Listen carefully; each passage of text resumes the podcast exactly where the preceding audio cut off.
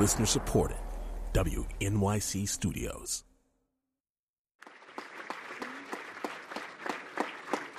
Ladies and gentlemen, please welcome Jeremy Schaap, Mike Tyson, Evander Holyfield, Bert Marcus, and Lou DiBella.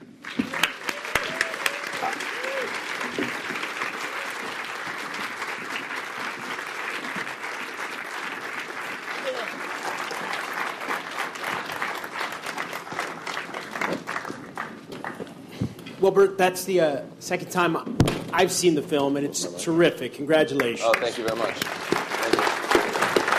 I, I got to tell you the truth. I'd forgotten how hairy Nikolai Valuev is, In- but it was a, it was a nice reminder. First of all, Um, just before you start, I just want to thank you know these three gentlemen for being in it, but especially these two for really you know giving of themselves, being really vulnerable, and you know these guys really did it out of their truly people say this, but out of the goodness of their heart to hopefully implement changes for other people, and you know I, I really these guys are a huge inspiration and the only reason you know I'm here. Well, let's start uh, with the gentleman to my immediate right. Uh, Hi. hello, Michael. It's good to see you. Uh, you say in the film, Evander, that the most complete fight you think you ever fought was the first fight against this guy. What, what was your most complete fight? I don't know. It's just all such a blur with me. Try. Marvis Frazier. Marvis Frazier. Marvis Frazier. Yeah. Well, uh, he was a rich kid. Was, was, was it? They're easier to beat up. That's right. um, eh, Evander, what made it possible for you to win that incredible fight in 1996 against Mike? Uh, For, for one thing is that I, I watched him, you know, from amateur, and I, I watched all the professional bout, and it was almost like he was the guy that went before me. He was a small guy, his arm was shorter, and he beat this guy. He never had an excuse. And it's one of the things that he said. He said, you know, everybody, you know, everybody got a game plan till they get hit first. And so I realized that the things that he said was the same thing that you know I had to believe to, to win the fight. You know, so the fact the fact of the matter is, who can be uncomfortable the longest is the one that gonna win. And so you know, at the time that by the time Mike and our fight our fight came together, Mike was knocking everybody out early. So Mike wasn't really getting that test that I was getting. Everybody felt they could beat me. So I got tested all the time. So I knew what I could bring. The thing is that I felt that he wouldn't know what, it, what he, he really don't know if he could bring it. He used to do it, but you actually life is about each and every day what you what you do on the daily. Why do you think you lost that fight, Mike? Because I lost to the most um, competitive guy in the history of fighting, man. You know, this guy's an underrated fighter. You know, um, it's unfortunate and it's not complimentary that you know I outshadowed a lot of people during my time, but this guy, um, man, he's inco- he's inconceivably the most competitive human being I ever competed against, and um, that's what people should know about him. You know, it's easy to overlook that because he's such a, um, a smooth, kind-hearted guy. So people expect to see a, a fighter um, quintessential to what I was, and and Van, uh, Van is just not that. But he's um, no doubt about an extra extraordinary fighter. Until that time, you'd lost only the one fight to Buster Douglas six and a half years earlier, uh, the fight in Tokyo on regular HBO. Lou, how much money did Buster Douglas cost HBO? Not a lot. I mean, I remember I, I, that was my. I beat him. They robbed me What at do you tell me count, your man. I beat though? him. Are you serious? You still think that? There's no doubt about it. If you can count, you see I did, man. I, I, Jeremy, I started at HBO um, three weeks before that fight. Like I worked at HBO from really three weeks before that fight until the year 2000, and I remember them telling me, you know, Here, go get a ticket to go to Tokyo and go see the fight. And I said, it's gonna be a long way to go for a short fight. so I stayed on my little, apartment on West 74th Street and listened to Jim Lampley call that fight. And um, Not and even I- pay per view. no, not even pay regular HBO. It was not an expensive fight, but Mike wasn't Mike then. I mean, that's you know. And Buster was in great form. Buster was in great form. His mom had just passed away. He dedicated the fight to his mom. Um, I mean, Mike had a lot of turmoil going on in his life.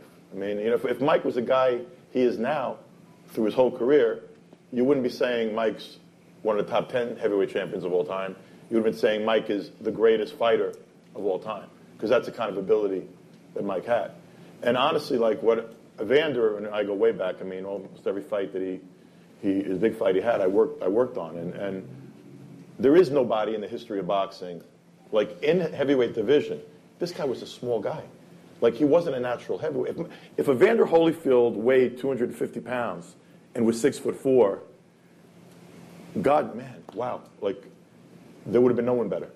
And, and what he achieved, you know, it was, so, it was it, I used to laugh like when they said you had a heart problem. Remember, like there was he had a physical problem and there was something wrong with his heart. I was like, no, there's nothing wrong with Evander Holyfield's heart because Evander Holyfield has the biggest heart. Like you know, Arturo Gatti, Evander Holyfield. You want to know what a warrior is? Like that's a definition of a warrior. And that's part of why Evander was such a big underdog against Mike because it was shortly after having retired because of the heart problem that was diagnosed uh, with the Moorer fight. So th- there, there were a lot of reasons. It just it wasn't just the kinds of fights that Mike was having at that time, and some of the fights you'd had with Bowe and Moorer uh, in the years leading up to that. It, it was the heart issue as well. Talking to me? Yeah. No, you know, it, it, really wasn't a heart issue at all because the fact of the matter, they just gave me too much morphine, and that was half of the fight. Now they, now for for the doctor to tell me I had a heart attack in the ring, I realized, hey, you know, if you just get a little gas in your chest, you're gonna stop. I'm, you know, you know, you know, I messed up my shoulder after the first round, and I just, after you know, after I knocked Michael Moorer down, I decided I wasn't gonna give. I wasn't gonna just give him the fight, because you know, you know, it's amazing that you can find that some people that are afraid of you. You can look at them and tell they're afraid of you. If you, if you know the point of the matter, they only fight if you get close enough to hit them. They'll fight back. But if if you don't do that, but fight get kind of boring if you do that. So you know, so with Michael Moorer, I just wasn't willing to just say, well, you know, I actually really didn't know the rules because if I knew the rules, I would have just said, hey, my shoulder hurt, and they would have called it a draw. But you know, I you know, I thought I would just be giving it up. I worked too hard to just give something up. So he gonna have to fight me for it, and he, he did. He won. Then he lost to Foreman. Uh, Bert, um, in terms of the film and its structure, uh, it might seem readily apparent why you would focus on these two guys. They're, they're on a collision course with each other. They've come from different parts of the world. They were certainly represented, as Lou said in the film. One is good, one is bad. Bernard Hopkins is a different kind of story, but he fits in so well. What, what, was your thinking behind the way you structured things? Well, I mean, first of all, Bernard Hopkins would have been here, but he's actually fighting tonight um, at almost 50. He has a, a title fight uh, in Washington, D.C. with Al Bernstein calling it. So He's fighting Al? Yeah, exactly. Al Bernstein's calling the fight, so they, they would have been here otherwise. But um, I think these three guys came from such. I mean, I, I, was just so inspired by their individual stories, number one, but most of all, too, they all came from the same generation. They're, they're roughly all the same age, came through. And what I found was so interesting is they came from such different parts of the world, or, or the country, and all kind of were intertwined in very similar situations from childhood to now.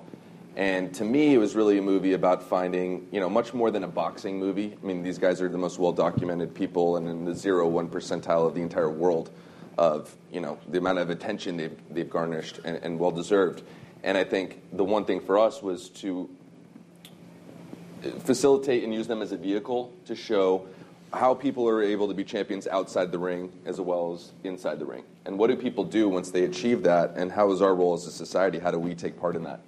Um, so that once they reach that, we can make people you know successful outside the ring, so that they're prepared, educated, provided with the necessary tools and resources. So, but to answer your question, why I picked the three of them, I just they came from the they're the exact they're pretty much the same age and same generation, and I thought it was really interesting how their stories they were on this collision course, but Bernard kind of started down here, and he was kind of the lessons learned while they were, you know, had reached, you know, the top, and then had to go back and learn it again. And, and in some ways, Mike, Bernard's story is kind of the opposite of yours. He goes uh, you know, from the penitentiary to the championship, and you went from the championship, although you'd already been to reform school, to the penitentiary. If, if To the championship again. again, again, that's true. Um, if things had been reversed, if you had been forced to learn the lessons Bernard learned when he was 18, 19, rather than 27, 28 at the Indiana Youth Penitentiary, which that, that was a misnomer. It still had the name Youth Penitentiary, but it wasn't. How, how do you think your life might have been different? Um, it, it wasn't meant to be that way. It was ordained for me to be the youngest guy and be the person that I am now. I, there's no way that I could um, concept being Bernard Hopkins, and there's no way in life that he could ever have grasped the concept of being myself. It just was meant to be the way it is. Do you think things would have turned out better for you at certain points in your life if, if you had done the hard time earlier? It, and I don't think so. I think it's just all ordained to happen this way. You know, um, as I was saying, God ordained it to be this way. So this is why it happened. This is why I'm here. This is why I'm Michael. That's Mike Tyson. This is why I've accomplished what I've accomplished. I've lost what I've lost. I regained what you know. It's just what it is, and I'm just continuing the journey that um, that road in life, figuring it out. Well, well, it's interesting, you know, Bert. You, you found three great champions, obviously, but three guys we can look at now as they're in their 50s or approaching 50, uh, who seem pretty contented and in good places. You could have easily focused the story on fighters who have come to bad ends. There's no shortage of stories like that. You said you wanted these guys to be able to provide lessons for other people, examples. I just thought they were the perfect vehicle because I don't think there's a person, you know, on the face of the planet, at least with these two two individuals, female, male, uh, around the world that don't know who they are. And I think one thing that's really hard is to look at people like this and be able to humanize them and to be able to relate, empathize, and also identify with them. And I think that's one thing where, you know, I found myself the more I found out about them, and even people in the movie, like people ask, you know, different people that are in the film, like Mary J. Blige, and you know, what's interesting is people who you would never suspect being boxing fans, like her, you know, approached me and was like, dude, I, I identify when she found out I was working with Evander and, and Mike. She was just like, I, you don't understand how I've identified since I was a child and since I was young with these guys. Like I go, I go to all these events, I go to all these sporting, you know, events front row, but really with fighters, I feel like I'm in there with them. And I think that's the one thing where in life, I feel like we all can relate at some point to, you know, bat- taking that battle. I mean, it sounds cliche, but, you know, each individual has to go through things in life. And it's, it's a journey, like Mike just said. It's each day we have to take one day at a time and figure out our place in it. And I think, like I said, I think even with their success, you know, we, we cheer these guys on, we, we cheer them on, and we're so happy for them like while they're succeeding. But the second they kind of reach that pinnacle and maybe they're on their downfall we all kind of turn our backs on them and turn the other way. And these are just the guys that made it. Now what about all the guys that never you know like we show that never make it? And like you mentioned you know have tragic ends. And what i found inspiring about them was they've hit the highest of highs the lowest of lows and are still able to make, come back to that high level in their life and, and inspire other people and, and find their purpose uh, Vander, you talk about it in the film. I mean, between the two guys, you made about half a billion dollars. And at least in terms of your bank accounts these days, we're to understand that there isn't a lot of that left. If you had a single decision that Have you, you, could, seen my bank account lately? I, I, I have no, Mike. Are, are, you- are you do, you're doing okay? Okay, I'm happy for you. Um, uh, I, I, there, there are no revenue agents here No, tonight. no. Um, Listen, not my bank account. Just look at my IRS check that I sent. That's all. That, that, that's not in my bank account no more. if you could do one thing differently financially in terms of the way you were managed, and and you you say it there, you didn't know anybody who made money, you didn't know anybody who was rich, you didn't know anybody who knew how to f- manage money except the car dealer. That was the best you could do at that time. What what would you do different? Well, it's it's easy to say something now, but the, the fact of the matter, when you don't know, that's the reason why. That's why I guess that's what you call living. you living because the fact is, you know, you, you meet people, and I have met good people, and just you you find out when do a person actually cheat you when you don't know. It's, it's not when you do know. I'm saying like life's about being in agreement. You know, is we in agreement? Then that means that you know I'm really not trusting you. We're in agreement because the fact that I know what you know, so you're not gonna get me. But as soon as you you rely on somebody because you don't know, then they know they can really get you. And so, and so this is what happened. I, you know, my own thing is that I was fortunate enough to, at a young age, everybody that I met was good people. And, th- and this is the reason I became who I am. Because I was just I was just a gullible back then than I was when it happened. Because the fact is that nothing ever happened to me. But you know, you know, people people, you know, when my life is that, you know, my mother didn't read, my father didn't read, and you know, but my mother say, listen, follow direction, don't quit. And these are the things that allow me to become the person who I am. But she never did tell me, you know, once you get it, you got to ask some questions. Uh, the, the, unfortunate thing with me, I didn't ask no questions, so then nobody really had to lie to me because I didn't ask no questions because I thought, well, okay, then it, it worked for me from the time I was a kid to I became an adult, and because I listened, follow direction, and respect the people, and everything worked. But all of a sudden, when I started making $20 million a fight, it changed. And they started talking about things I'd never heard before. So I just listened and I, I figured they'll do the right thing. When you look up, your money's gone. And unfortunately, it is, it's not people you don't know, but it's people you do know and people who you trust.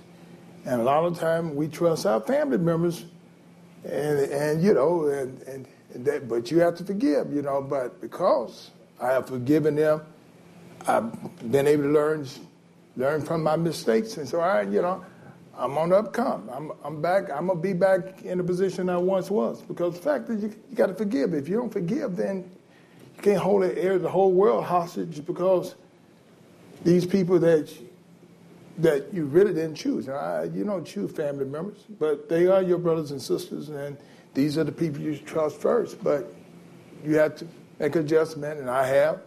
And I think the good attitude that I have has allowed me to get more more opportunities. Lou. I mean, Evander, you're a very forgiving guy, but the sport's not a forgiving sport. And the, the odds are stacked against the fighter. Um, you know, start with the fact most of them are poor, most of them are uneducated. Then you get into a sport where the rules that govern the sport are different all over the country in every state. And they were all written in the 1920s or 30s, before there were television, before there was pay per view. What does a fighter need a manager for now? Why is a manager taking a big percentage of a fighter's money? Because right now, honestly, you get a lawyer, make sure you have an accounting firm, and the promoter is the guy negotiating with the television networks, and the television networks are deciding what you make. But meanwhile, everybody's got their hand in the fighter's pocket. And there's no federal regulation, there's no commissioner, there's no pension plan, there's no uh, national regulatory body, there's no union. Um, I, I, don't really give a shit what people think about me anymore in the sport, so I say what I think. Um, but to be honest, like there's not a lot of promoters that take the positions I take, and you know, I supported the Ali Act. I helped write it. Um, no one there, no one's out there to enforce it. So, I mean, it's like this, if a tree falls and no one can hear the sound, it fall? I mean, you know, there's an Ali Act to protect fighters. No one enforces it. Um, I'm the only promoter that supported federal regulation. I'm the only uh, promoter that supported a union, and I'm, you know, probably why I'm driving a Jeep and live in suburban Long Island instead of have a penthouse on Park Avenue and drive a Bentley. But um, I got to wake up in the morning and look in the mirror. Um, you know, that being said, the whole rules of the game got to change because we're responsible as a sport for, for the fact that we went from the sport of kings into the struggling as an industry. We've really done it you know, to ourselves. I don't think I'm a great guy because I say the things I say. I don't. I think it may say something about the other people that do the same stuff I do, that they're not supportive of that, because guess what? Keep a fighter dumb. Keep a fighter unrepresented. Don't show them the books. Don't disclose your real income. You know? Try to discourage them from having an accountant. Try to discourage them from having a lawyer. Pretty easy to steal. You know? I, I thought it was interesting, uh, Bert. It, you know, you got a shot up there of the plaques in the Hall of Fame, and at that point of the film, you're talking about you know, where these guys are heading, basically, and Mike's vision of humanity, which is significantly less misanthropic than it has typically been. I mean, there was a hopeful note that you hit at the end. But you look at that picture, and there's Stanley Ketchel, who was shot to death when he was 24 years old. There's Sam Langford, who came to a bad end. You know all these stories, Hey, well, Mike. listen, I know all the stories. I know the history of all the of. So I know all the stories. I know most of the guys um, were destitute. Um, listen, um, I knew this in advance when I started boxing. Um, I had a lot of fun too. You don't think I was just there like, whoa with me? All that stuff they were showing over there, that was my stuff. You know, the planes and the tigers and the boats, that was my stuff they were showing. So listen, um, I know about this. I, had, I was having a great time, and uh, I didn't spare any quarters, any nickels or dimes either. I, I'm not regretful for that in no, no means whatsoever. Um, listen, um, a guy that would uh, think about it when you really actually think about it now. I have a, like a ninth grade education from like a, a special ed school. I got a, my daughter in Georgetown University, um, NYU University, Parsons. All my kids go to Ivy League schools. I'm a dumb shit, but I did something right, you know. I, I'm a, I'm El Smucko, but something happened. I don't know how it happened, but it happened. I don't know. You know. You can see why we all like covering boxing back in the 90s. Uh, you know, Mike, I, I remember this moment uh, vividly. After you got knocked out by Lennox Lewis 12 years ago in Memphis, and I was talking to you in your dressing room. I said to you, where, where do you go from here? Because that was that seemed at the time, although you would fight for three more years and you would fight Williams and Etienne and McBride, it seemed like that was the end of the line. I said, Where do you go from here? And you said, I guess I'll just fade into oblivion. And that didn't happen. Why do you think that didn't happen? Hey, um, it's no thanks to myself. It's just that I'm like um, I'm fortunate to have this wonderful support system. You know, um, authentically, my, my support system. Even when I try to cast them away, they were just there for me. If you have bad, if you have a bad support system, you're going to have bad support. And if you have good support system, you have good support. I just have a, oh man, amazing support system. There when I want them. You know, if I don't use them, it's all on me then. But I just have an awesome support system, and without them, I, I listen. This is not my rock bottom. You know, at the end of the show, like um, me being in prison, me being banged. That's not my rock. My rock bottom is me with AIDS in a wheelchair. Ooh, I'm a disgusting person. So, um, Things could have been worse. yeah, ooh, man, I am just a monster on myself. So, um, I'm just really appreciative of my family and my support system. I'm just, um, I'm very lucky. I'm, there's nothing special about me whatsoever. I'm a typical um, boxer that just lost everything, um, destitute, but I'm just, I'm really lucky. I'm more lucky than I'm anything in life. Lou, if, if there were some effective oversight nationally of the sport, internationally, we know the problems with the sanctioning organizations. Um, would they have let a Mike Tyson fight a Kevin McBride in 2005 when he was about to turn 39? Would they have let Evander Holyfield fight John Ruiz when he was in his 40s and James Toney? Is that No, I mean, I think that no, some of that stuff wouldn't have happened. Some of that stuff would happen. But, like, you know, if there was proper oversight, Mike Tyson would have declared bankruptcy and not be paying money to the IRS right now. And people wouldn't have been trying to keep their contracts alive at his expense. And I Um, can't, hey, look, let me intervene. I kicked the IRS, well, the IRS was very kind to me the other day. they, they, they, um, they excused $2 million off my bill, so I, they really friendly with me these days. So, you know, let's not talk But, you know, bad I- about I- them. The one thing I want to say, Jeremy, I, I said in that movie, I said in that movie at one point that I like the IRS now. now, right this moment. I'm friendly with them. I I said in that movie, and I, and I think it mm. really is true that, that Mike didn't become what he could have become in the ring. But what you've done, man, over the last like I don't know how many years, but what you've done with your life over the last five or six years, the number of people you're inspiring, the number of people you're helping, like what you've done as, as a symbol of how you can fall down and get up as a human being, not as a fighter, not as an athlete, but as a human being. God bless you, man. Thank you, Louis. Thank you very much. And, and, and Evander, I should clarify, uh, you know, those were competitive fights. You weren't in there getting your ass kicked. But the, the point is that at that point, you had fought for so long. You'd fought, fought so many rounds. You never had an easy fight either. You never had an easy fight. Mike had a lot of easy fights. I mean, easy for you, um, not easy for the other guy. Um, at a certain point, when did, when did you say to yourself, there must have been a point where you said, I can't believe I'm still fighting? No, it, it, it wasn't like that to me. The fact, the fact of the matter is that with John Ruiz, I was just having to fight some. I was fighting somebody who was afraid and didn't know what to do, and I wasn't accustomed to fighting guys like that.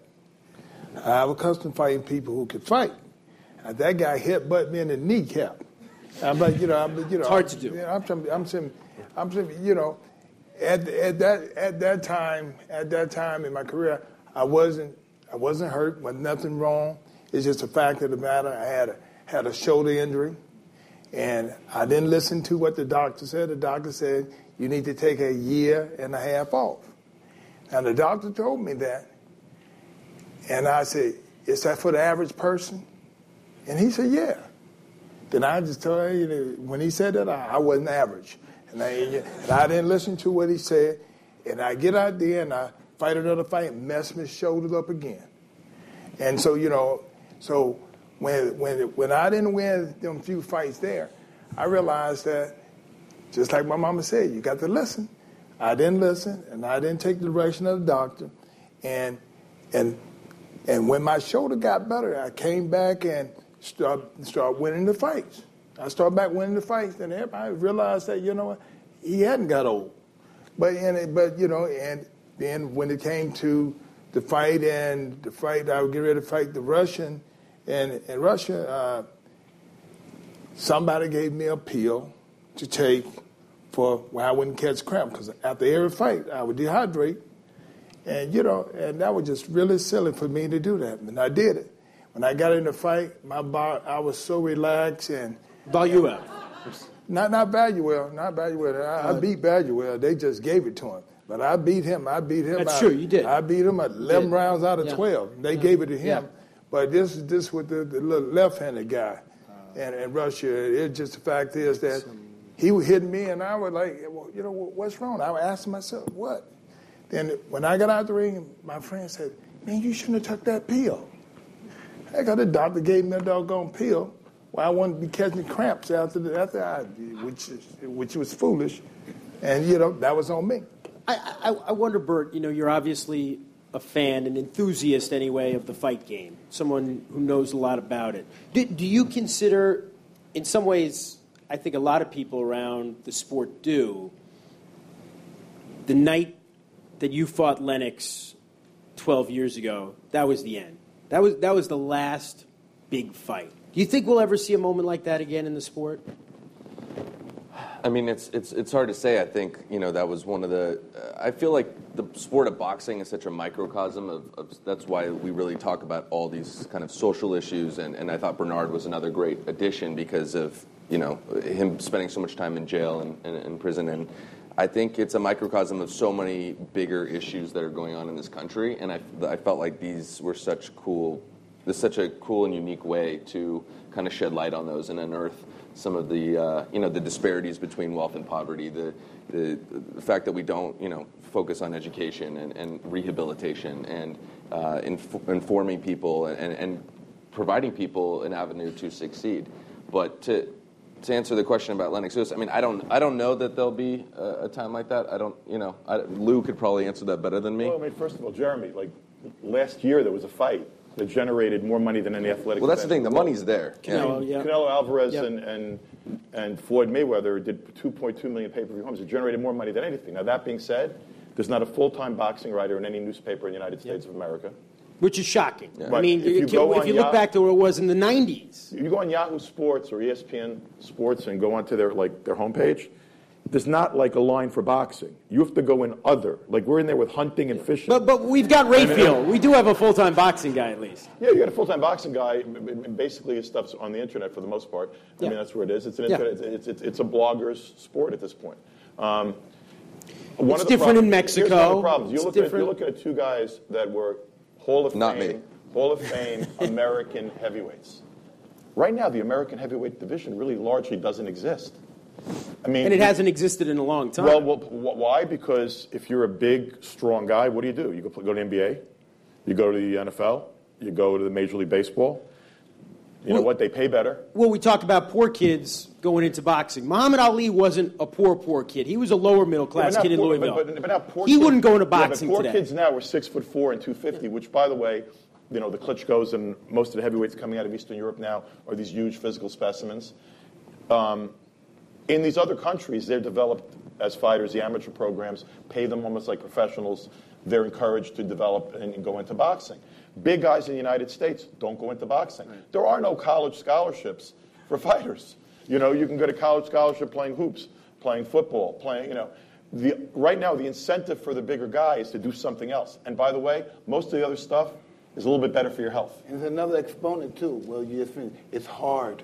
Yeah, it is. hard. It's It's really hard. It's really hard. It's really And- and- and hard. Our biggest, our biggest, our biggest and best athletes aren't going into boxing, and so as the heavyweight division to some extent, so goes boxing, and that's one of the reasons I think that boxing is not where it should be in the United States. You just need a sensational heavyweight that's fighting real well, and then it's boom, pop right back up. And a, a guy will uh, submerge. They always do. They, just, they always do. Trust In me. American. Yeah, it never fails. this is the longest German. drought we've yeah, ever it's the longest though. drought in history, but it never fails. But when he comes, boy, he's gonna bring it, boy. And that we need that because but, but here's, here's part of the problem. He's gonna, you know, he's gonna, have- make a lot of money. He's gonna make tons. He'll probably of be the first billionaire Oh, yeah. Would boxer. you would you let your kids fight? My kids? Well, they don't have to fight, but if I if I if they did, I wouldn't want them to fight anybody like me. No. well, I'm gonna let them fight no some guy one like wants me? their no. kid to fight Mike Tyson. Jeremy, if you, you have a five-year contract in, in Major League Baseball, or a five-year contract in the NFL, or a three-year contract, whatever, and you you can have a couple of bad years, go to the last year of your contract if you're a baseball player, hit 310 and 35 homers, and get a multi-million dollar contract. You could be Mike Tyson or Vander Holyfield, and they can count to 10, and your life changes with that 10-second count. And that's what differentiates this sport from so many. It's also the reason there are so many movies about it, so many documentaries about it, such great writing about it, because it's the highest form of theater, it's the most poetic of all sports, it's also the most unforgiving, and often the saddest. Hasim Rahman goes to Johannesburg. Lennox Lewis hasn't really trained for the fight. He's been filming Ocean's Eleven or whatever it was. And Hasim Rahman becomes the lineal champion of the world, just like these guys. Well, there you go. As I said, the film, before we get to some questions, ends on an upbeat note, uh, a hopeful note. Um, and, and Mike, you spell that out. Uh, Vander, the way you look at the world now, all the things you've seen, all the things you've been through, those highs, those incredible highs, and those low lows. Um, what are you looking forward to for the rest of your life? Well, I'm, you know, I, if I could be a better parent than my mother, I'm gonna be good. You know, for my mother to have a sixth grade education and just basically two or three things: listen, follow direction, don't quit. Stayed on me, made sure I came in the house at nine o'clock. You know, I probably had to be the only senior in the high school, had to be home at nine o'clock. And but I'm the one that became the heavyweight champion of the world too. I'm saying you, my mother was just so strict, and you know, she, and, she, and she would talk about attitude was the best thing that you had to have. She's because everybody mess up. She said, so son, if you have a good attitude, you'll get more chances. And I'm the guy who I am because the attitude I have has always put me in a position to make recoveries. And so, you know, that's that's my goal, just to be better than my mother, to try to try to get my sons and daughters to listen, follow direction, not quit. Mike, uh, as for you, a few days after you got the tattoo, it was right before the Etienne fight in 2003. Yeah. I saw you at the weigh-in in Tunica, and I said, "Why did you do that?" And you said, "I'll never forget this." You said, "Because I don't want to look at myself in the mirror anymore." Yeah, I could have said that back then.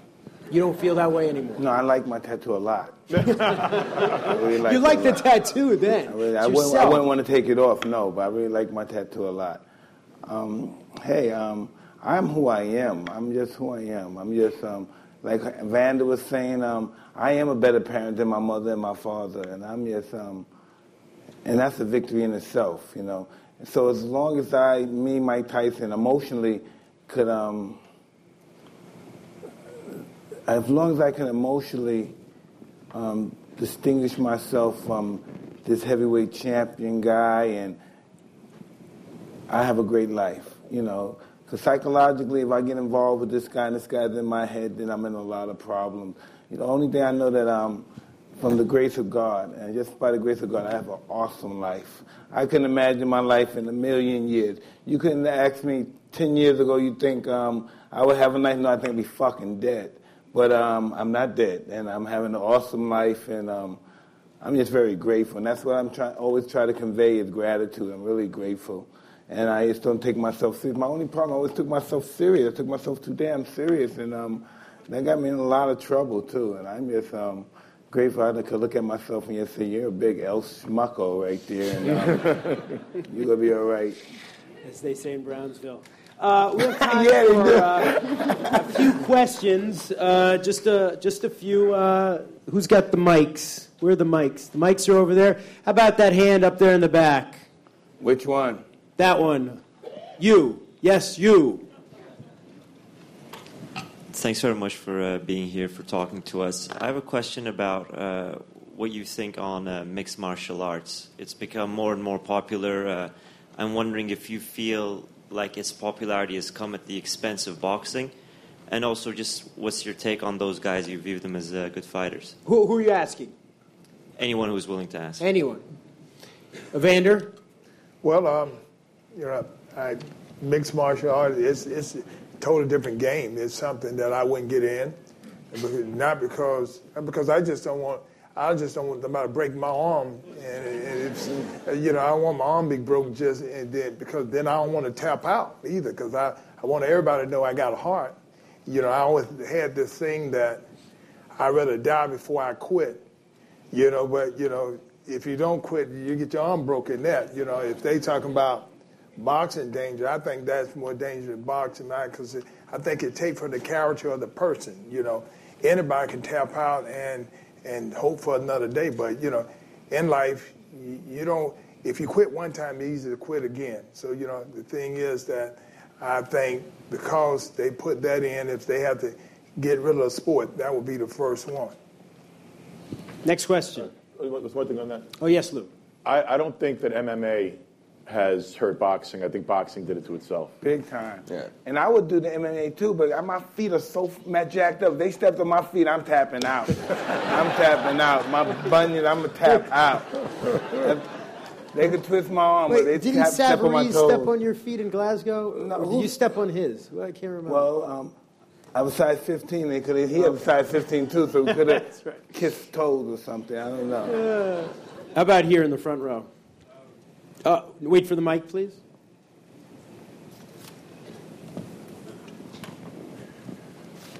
Hi. Um,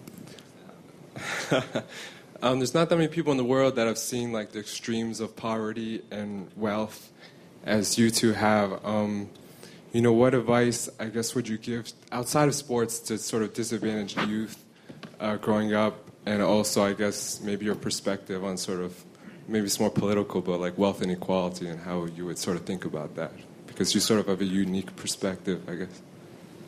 He's a Maoist. Me? Yeah. Oh, um,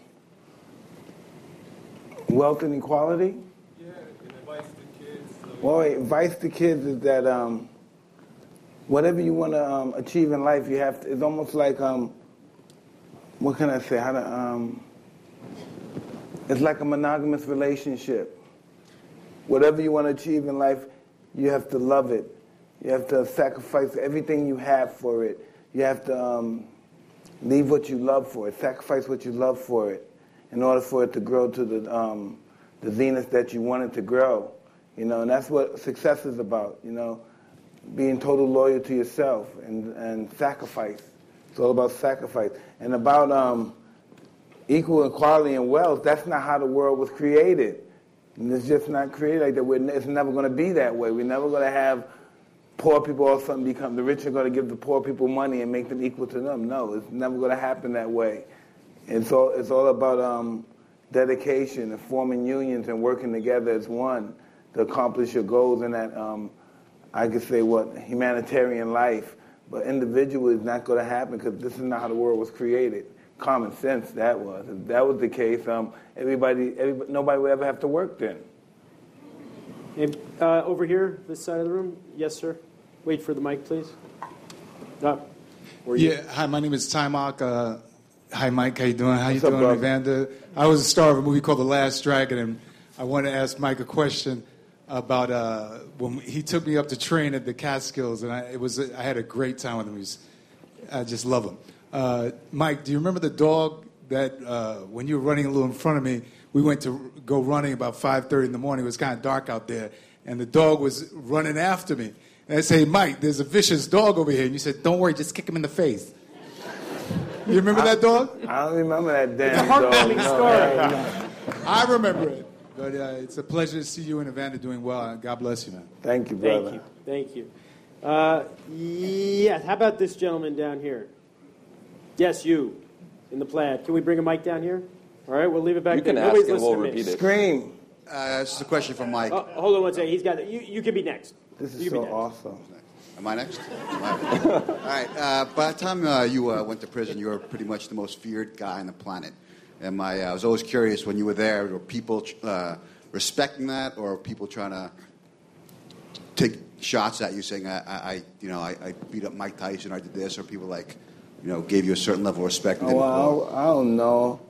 I don't know how to say this. Um, I don't know. I, I just had I had a good time in prison too. It wasn't like I was I was locked up and stuff. Um, I had my private phone. Um, hey, I, I, had, I, I had a good time in prison, but it wasn't.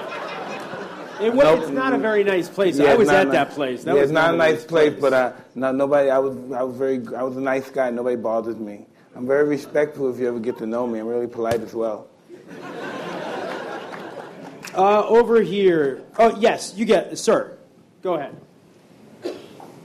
Uh, thanks a lot. Um, I was very surprised in terms of seeing in the film a mention, or at least a extended mention, of the question of mass incarceration, and the fact that uh, 2.4 million people are incarcerated, and that this country, with 5% of the population of the world, has incarcerated 25% of its own population, and yet has the audacity to call No, no, itself it wasn't 25% of our population. It's 25% of the world's incarcerated are in the U.S. Yes. No, that's yeah. Uh, I s- stand correct. That's what I meant to say. I would like to invite more um, elaboration in terms of why that was injected in the film, because the filmmaker could have actually bypassed that question and just looked at the question of Bernard, uh, and just as a matter of fact, spoke about the fact that he was in prison, or even that Mike was in prison. But I'd like to have maybe some elaboration on that. But I'd like to also speak to y'all afterwards in terms of. I ain't gonna be here that long. As soon as this is over, I'm gone. I need to, I need to run after you, brother. Bert, because Bert, go I, ahead. I, I represent a brother named Carl Dix, and he actually and, and brother uh, Cornel West have called for a month of resistance against mass incarceration in October of 2014. So I need to talk to you afterwards to everybody else. My name is Steve Yip. Hey, okay? Steve. I'm with the Some Stop people Mass need to be locked Incarceration up, Network. Steve. And by the way, here's another thing. I am a locked Maoist up. Some people myself. Okay, I am a ass Maoist. locked up. I think, like I said earlier, I mean, highlighting the major social issues that, that hit this country, and that's one of them. I, I felt, especially Bernard being in prison, Mike had his time, but really, it's, it's, it was more about shedding light on a huge epidemic going on in this country. And I mean, it's it could borderline be like genocide. I mean, it's just it's a cycle to set people up for failure, and that was, and that was, and that was. I, I wouldn't go that far, but we don't rehabilitate in prison. Guys don't go to prison usually and come out better people because they're going to prison, they're locked in a cell, they're dehumanized. You know, there are now some programs. I'm on a board of a, uh, a charity called Council for Unity that goes into the prisons, mentors people, mentors them, you know, encourages them to educate themselves, and then helps them place themselves when they get out of prison. We need more of that. That's the problem. Because what prison does right now, you know what it encourages you to do? Go, Go back, back, to prison. yeah. Uh, this is for Yes. Uh, this is for Evander or Mike. Um, it's talked about Which how- one? E- either one of you, Okay. either one of you answer, I would really appreciate that. Rich kids don't go into boxing. I have a 13 year old. We're in the heart of Texas football country. My kid didn't play football.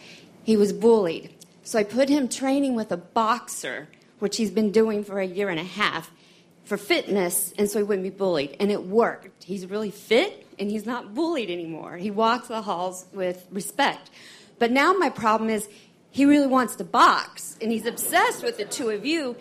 I don't want my. I mean, what what do I tell him to No, persuade him not to box? This is the best way to persuade him. Let him box. okay. Let him box. All right. I want to thank the great Lou DiBella, the brilliant Bert Marcus, and two of the great heavyweight champions of all time, Evander Holyfield and Mike Tyson.